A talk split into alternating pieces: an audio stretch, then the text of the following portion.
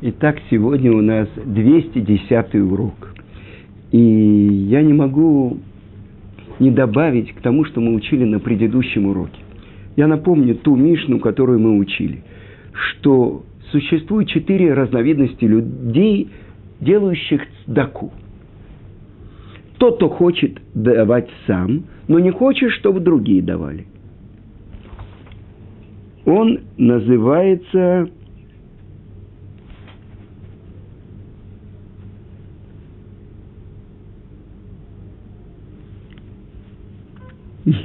Тот, кто причиняет, причиняет самому себе ущерб. Дальше. Тот, кто хочет, э, тот, кто хочет, чтобы другие давали, а он, чтобы не давал. Он недоброжелателен к другим. Тот, кто хочет, чтобы давали другие, но не он, он называется скупым. А тот, кто сам дает и хочет, чтобы другие давали, он называется хасид – то есть делающий из любви к Творцу. А тот, кто не хочет сам давать и не хочет, чтобы давали другие, он называется Раша, злодей.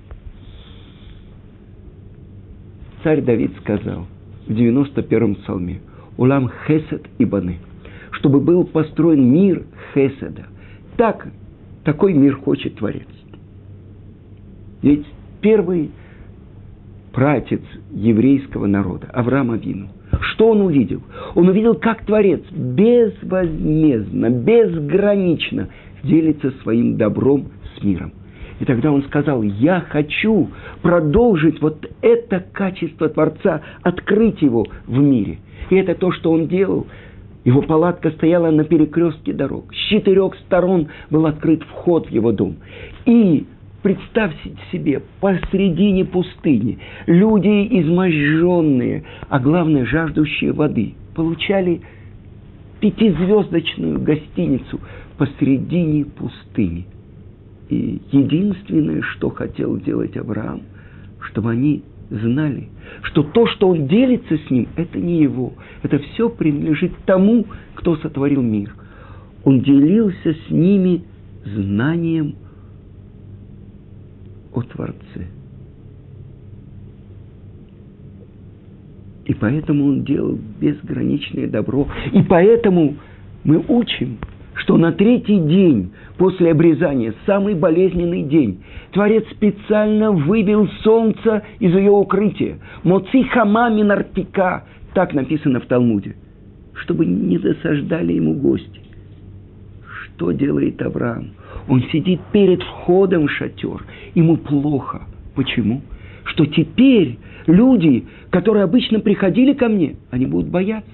Значит, без союза обрезания невозможно стать учеником Авраама, верить в единого Творца. Значит, это то, что отпугнет их. И он сидит перед входом в шатер и послал своего раба Элиезра искать. И тогда Творец делает чудо в чуде. Посылает трех ангелов в виде трех бедуинов. И Авраам бежит к ним навстречу и просит войти к себе. И все то, что Авраам делал сам для этих трех бедуинов, это в будущем Творец платит еврейскому народу и делает для нас в пустыне облака славы, ман с неба, колодец, цдака. На самом деле, почему цдака? Из тех, кто дают цдаку. Ведь на самом деле, что увидел Авраам? Что цедек – это справедливость, то есть обязанность. То есть делиться своим добром – это обязанность каждого человека. Почему же хесед? Это называется лейт хасед им боро. Делать хесед Творцу. То есть выполнять то, ради чего Творец сотворил мир. Улам хесед и баны. Если каждый будет думать про материальные нужды другого, то это будет его духовной обязанностью.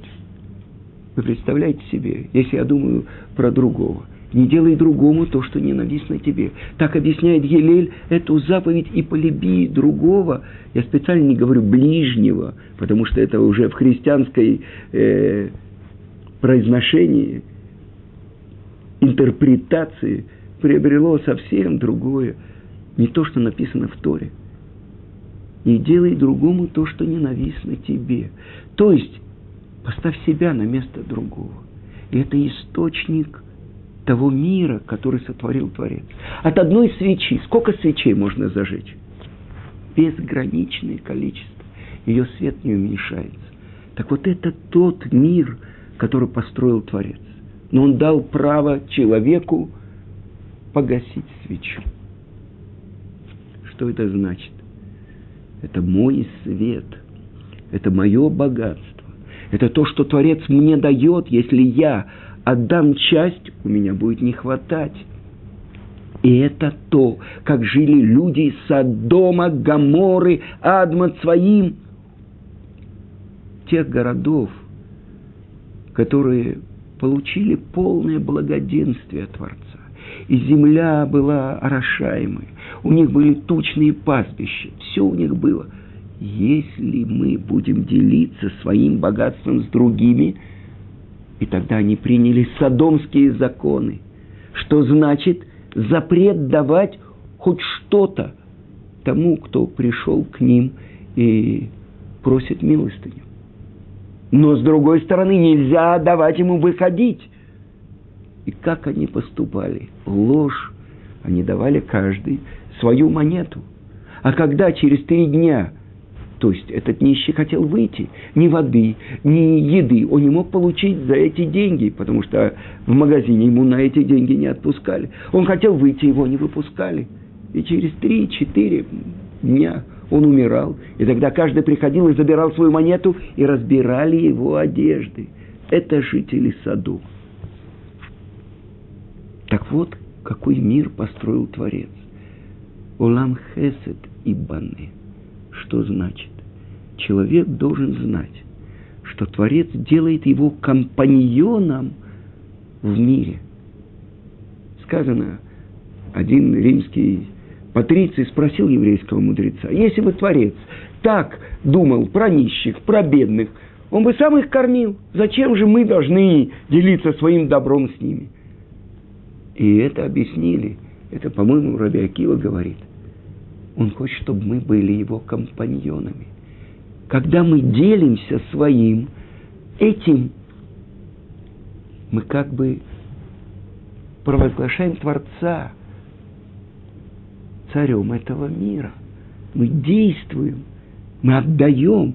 И это то, что сказали наши мудрецы. Отделяй десятину, теацер, вишвише теашер, чтобы обогатиться. Оказывается, полностью противоположно как бы нормальной человеческой логике. У меня есть 100, я отдам один, у меня будет 99. Нет, это будет возможность, чтобы у тебя было еще 100. И мне рассказывал один еврей из нашего колеля, это Равин, Рош Колель, он сам. И он поехал куда-то в Мексику. И там он встретил израильтянина, нерелигиозного. И он пришел к нему и говорит, у меня в Иерусалиме колель, мы сидим, учимся. Я прошу тебя помочь мне. Он говорит, я не религиозный, никаких заповедей не исполняю. Он говорит, ну дай мне хоть что-то. Ну, тот сказал, а, чтобы ты отстал, вот тебе 10 долларов. Через год он приехал и опять пришел к нему. Он сказал, ну хорошо, ну отстань от меня. Дал 50 долларов. И этот раб ему сказал, учти, есть мнение в Талмуде, что э, э, хазака, это может быть даже два раза. Ха, обычно хазака, то есть подтверждение, э, уверенность, это три, если, скажем, три года человек собирает урожай с поля, даже если он потерял документы о покупке поля, это его поле. Почему? У нас казака. Что значит? Хозяин бы не смотрел, как собирают урожай с его поля и молчал бы. Он обязательно бы протестовал. Три раза. Но есть мнение, что и два раза. Так он ему сказал, учти, это принесет большие плоды твоей жизни. На третий год он приехал, он увидел его в кипе. Его жена уже начала соблюдать чистоту семейных отношений. Он уже начал ходить на какие-то уроки Тора. Он сказал, что ты со мной сделал? Что произошло? Он открыл маленькое отверстие. Один человек, этот человек, он что-то отдал от себя. И что? Какой дар он получил? Сказано, одна мецва тянет за собой другую мецву. С другой стороны, одно нарушение притягивает другое нарушение. Так вот он открыл вот этот маленькое отверстие. И это то, что Мидраш Коэлит говорит Творец. Откройте мне даже на маленькое отверстие, на маленькое угольное ушко. И открою вам весь мир, ворота, в которые нагруженные телеги смогут проходить. Человек делает один шаг – он впускает свет Творца в свой дом. И тогда его дом освещается этой свечой. Свеча, сказано, Нерашем Нишматада. Свеча Творца, душа человека. А свет – это Тора. И я хотел, почему я хочу опять говорить на эту тему, потому что я посмотрел э, в книжке, которая вышла в Талдот и Шурун, э, Рав Авram Коэн, он э, собрал рассказы разных людей. И несколько дней тому назад была восьмая годовщина смерти нашего учителя Равицка Казильбера.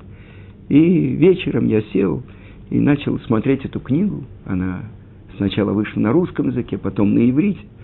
И я увидел то, что Равыцкак отвечает на вопрос одного ученика и говорит, э, ну как надо давать сдаку? И Равыцкак учит его. Любой, который протягивает его руку, дай ему. Что это значит?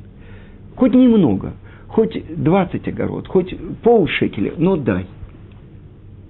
Почему? это сказано, не похож человек, который дает один раз в жизни миллион, на того человека, который миллион раз дал по одному шекелю, доллару и так далее. В чем разница? Потому что на самом деле по природе своей человек не хочет давать.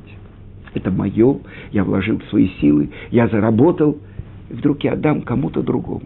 А вдруг он обманщик? А вдруг он сам подпольный миллионер? Кстати, это часто можно видеть профессиональных нищих в Иерусалиме, которые на определенных местах сидят. И одна женщина рассказывала, она работала в банке, что раз в неделю приходит одна нищая и приносит ей на свой счет вклад, который много раз превышает этой работнице банка зарплату, месячную зарплату. Так я должна ей давать или нет? И э, руководительница урока рабанит, она и сказала, должна. Почему? Она больная. То есть она работает этим, собирая эти деньги. Но ты со своей стороны должна приучить себя отдавать. Даже немного. Так вот это то, что я увидел у Равыцкака. Отдавать. Когда человек учит себя отдавать. И об этом написано у пророка. Бахануни ба. Проверьте меня этим. Безот. Что, чем? такой. Если вы будете отдавать, то я открою вам склады, которые на небесах безграничны. И еще одна история. Один раввин поехал в Южную Африку. И он сказал э, человеку, который, э, у которого была своя фабрика и так далее – что это то, что Творец сказал. В других вещах нельзя проверять Творца. А в этом проверьте меня. Если ты отдашь десятину, ты увидишь, как ты обогатишься. Это очень выгодное предложение, сказал руководитель этого фабрики. Он позвал своего бухгалтера, подвел итог одного месяца. В этом месяце я заработал столько-то и столько-то. 10% это столько. Вот тебе эти 10% через год, когда этот же человек приехал собирать на свою ешиву, на свой колель, этот человек сказал ему, ну и быстрее, быстрее, идем, идем, идем. Ты знаешь, сколько я заработал в следующий месяц? Давай, делай. Но что это такое? Проверять Творца. Либо искать то, что я могу сделать, чтобы быть подобным Ему. А это сказано, что Творец говорит, что то, как человек строит свою жизнь. Будьте подобны мне, так же, как я милосерден, будьте вы милосердны. Так же, как я долго терплю, так и вы будьте долго терпеливы. Через что человек может приблизиться к Творцу? Как приблизиться к Творцу? Больше того, сказано, если такая маленькая глава, в которой все остальные главы Торы связаны. Бахоль драхеха даэгу. На всех твоих путях постигай меня. Это то, что говорит Творец. Человек, который учится отдавать. Но не просто учится отдавать. Сказано, тот, кто отдает сам и хочет, чтобы отдавали другие. Это называется праведник. Я хочу вам рассказать. Есть одна из самых больших организаций Хеседа. Яд Сара. То есть рука Сары. И это один человек. У него умерла бабушка. И он подумал, как я, что я могу сделать, чтобы как-то в честь нее продолжать исполнять заповеди, чтобы это было на ее заслуги. Она умерла, у нее осталось несколько медицинских э, аппаратов, э, э, кресла, которые э, купили для нее, э, аппарат для измерения давления, аппарат для переливания крови. Она много лет болела, и семья покупала дорогостоящее это. И он открыл гмах. Что такое гмах? Гмилут хасадим.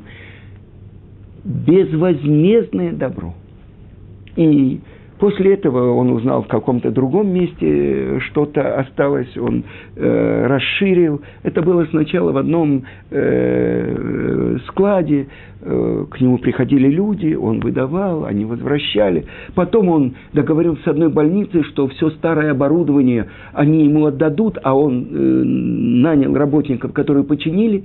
Сейчас эта организация, у которой есть свое здание, организации, в которой сотни и даже тысячи добровольцев, люди пожилые люди, которые выходят на пенсию и еще полны сил, они хотят приносить пользу обществу.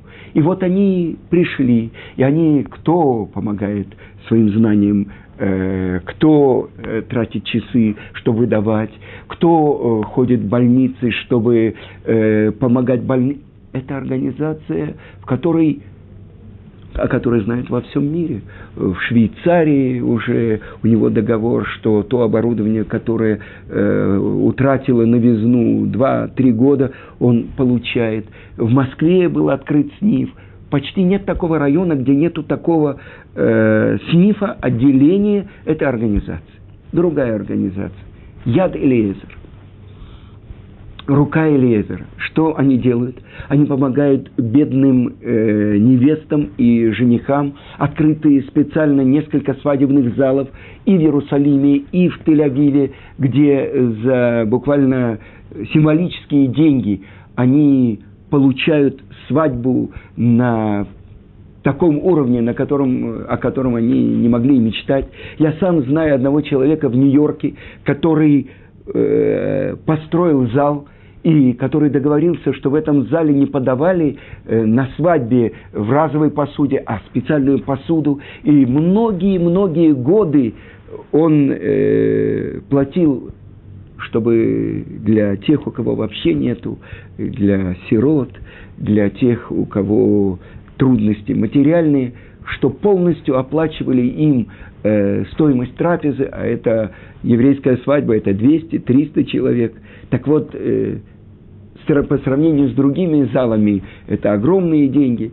Э, на самом деле я близко столкнулся с э, этой организацией, потому что несколько свадеб для своих дочерей я делал через них, и это было, несомненно, оплачено каждое блюдо, но по цене, может быть, в два раза меньше, чем цена на рынке. Итак, эта организация. А потом я увидел в каждом районе, где живут евреи, соблюдающие евреи, там есть э, гмах денег. Можно взять беспроцентный суд. Там есть гмах лекарств, причем несколько. Когда ночью кому-то стало плохо или что, это всегда можно прийти туда, взять лекарство, а потом, когда врач будет работать, выписать и э, вернуть туда. Гмах э, скажем, хал, если человеку не хватило хал на субботу, вина, гмах потерянных детей – вы знаете, в нашем районе, если ребенок вышел, у нас не ездит машины в субботу. Если ребенок вышел и потерялся, то его отведут в определенное место, в определенную квартиру. И туда прибегут родители, которые ищут ребенка. Ночью ребенок прокусил свою соску, он не спит, не дает спать отцу и матери. Ночью можно постучать в определенную квартиру, и вам вынесут набор сосок. Какую соску любит ваш ребенок? Когда одна... Я привел в организацию Яд Элиезер э, одну женщину-режиссера, которая должна была делать э, на эту тему материал для кабельного телевидения. И она сказала, это религиозные построили себе рай. И тогда ей объяснили, что те кому приходят сидеть, если нет в больнице с кем сидеть, те, кому приносят еду, тем, кто сидят со своими родными в праздники и в субботу. Никакого разделения, есть у человека кипа или нет, не делается. То есть это мир, который построен на милости. То есть гемилут хасадим, мир по милости будет построен. Это в этом – уроки нашего праца Авраама, который делал безвозмездное, безграничное добро, делился. И это то, что евреи, которые идут по этому пути, так вот, человек любит сам делать сдаку и хочет, чтобы другие делали. И в Талмуде написано, что гораздо большую плату получает человек, когда он привлекает других к этому – чем то, что он делает даже сам. Я слышал это от Гаона Равмойши Соловейчика. Великий праведник и мудрец, который родился в Минске, потомок великой династии раввинов из Бриска. Это был 14 год, когда они должны были оставить Бриски и бежали в Минск. Там он родился. После этого, это тогда была Польша, и он должен был э, призываться в польскую армию. Он уехал и учился в Швейцарии. Так вот то, что он говорил, когда он был в нашей подмосковной Ешиве, Ешиве Торат Хаим, которую он основал.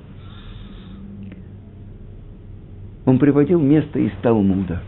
Что должен делать человек, чтобы спастись во время испытания. А какое время испытания самое большое?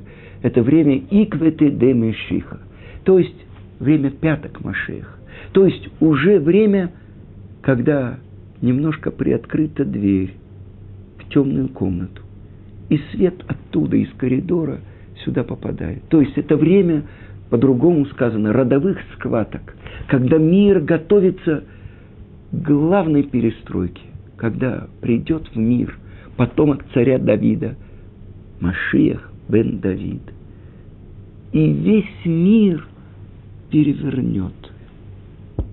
Весь мир будет служить единому Творцу. Так вот он говорил, приводит мнение из Талмуда, из трактата Санедрин. Что делать человеку, чтобы ему спастись во время икветы демещиха, во время больших испытаний – и написано в Талмуде, «Я сок бетора убе гамилут хасадим», чтобы он посвятил себя изучению Торы и безвозмездному добру. Гамилут хасадим – это то, что мы сказали, гмах. Все эти фонды безвозмездного добра – это называется гмах.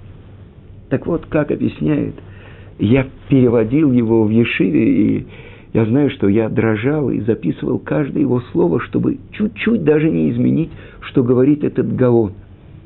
И вот так он сказал. Обычно учат это место в Талмуде так.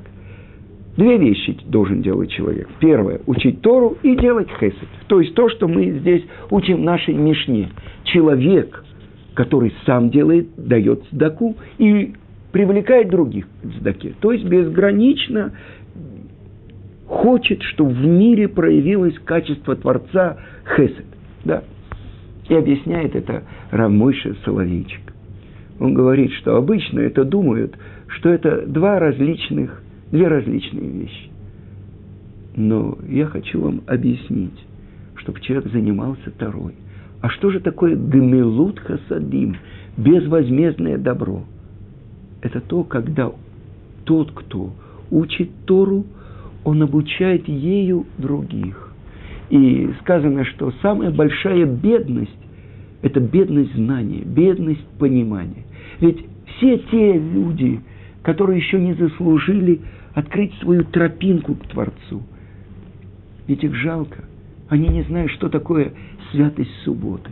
Они не знают, что такое святость семейных отношений. Они не знают, что это такое сладость Торы. Когда человек открывает какую-то вещь в Талмуде, надо видеть лица людей, которые учат Тору. Они горят. Это свет Торы их освещает. Так вот, он говорит, что это самая большая бедность. Поэтому, если человек учит Тору и делится ею с другими, это об этом сказано. Иквете де Мешиха – это время перед перестройкой мира, перед тем, как родится новый мир. Мир, который полностью соответствует назначению, ради чего его сотворил Творец. Улам Хесед Ибане. Мир милости будет построен, когда то, что каждый еврей знает в своем сердце, но открыть это очень трудно, что Творец, Он царь. Творец, Он был царем. И Творец тот, кто будет царем. Он сотворил мир, Он властвует, и Он будет властвовать. Я когда готовил урок, я прочитал одну историю, которую приводит Равшимшин Пинкус за царь. И он говорит, что это было в нацистском лагере. И один немецкий офицер, ему сказали, что есть какой-то еврей, который не берет ни кошерного. И вот он нашел еврея, но он нашел совсем другого еврея, который ел все, что давали, и отошел от всех заповедей и сказал, я заставляю тебе тебя поесть сейчас эту некошерную кровяную свиную колбасу. И вдруг тот еврей, который всю жизнь пренебрегал всеми еврейскими законами, он сказал, я не буду ее есть. Вчера он брал в этой столовой то, что давали. Сейчас, вдруг, он сказал, я не буду есть. И он был убит, осветив имя Творца. Как так? Что произошло? А просто все те преграды, которые человек строит на своем сердце между собой и Творцом, вдруг в один момент разрушились. И открылось то, что в сердце еврея. Он хочет только исполнять волю Творца. Но дурное начало берет его за нос и ведет его в другую сторону и строит воздушные замки, воображаемые миры.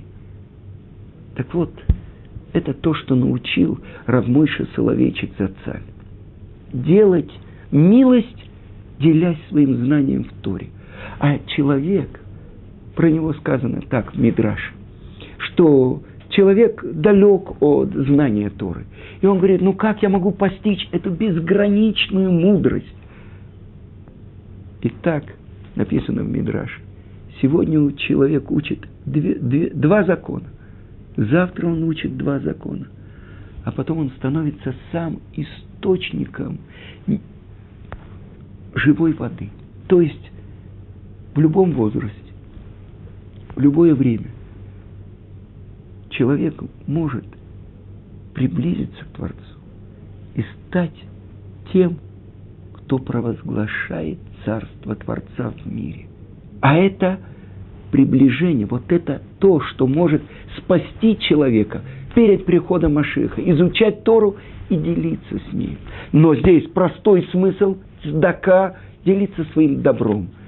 хлебом, имуществом, временем, улыбкой, либо делиться своей Торой, которую ты учил, которую ты вложил в свою жизнь, потому что это самый большой хесед. Так объяснил это Равмойша Соловейчик, который открыл Ешиву в Москве.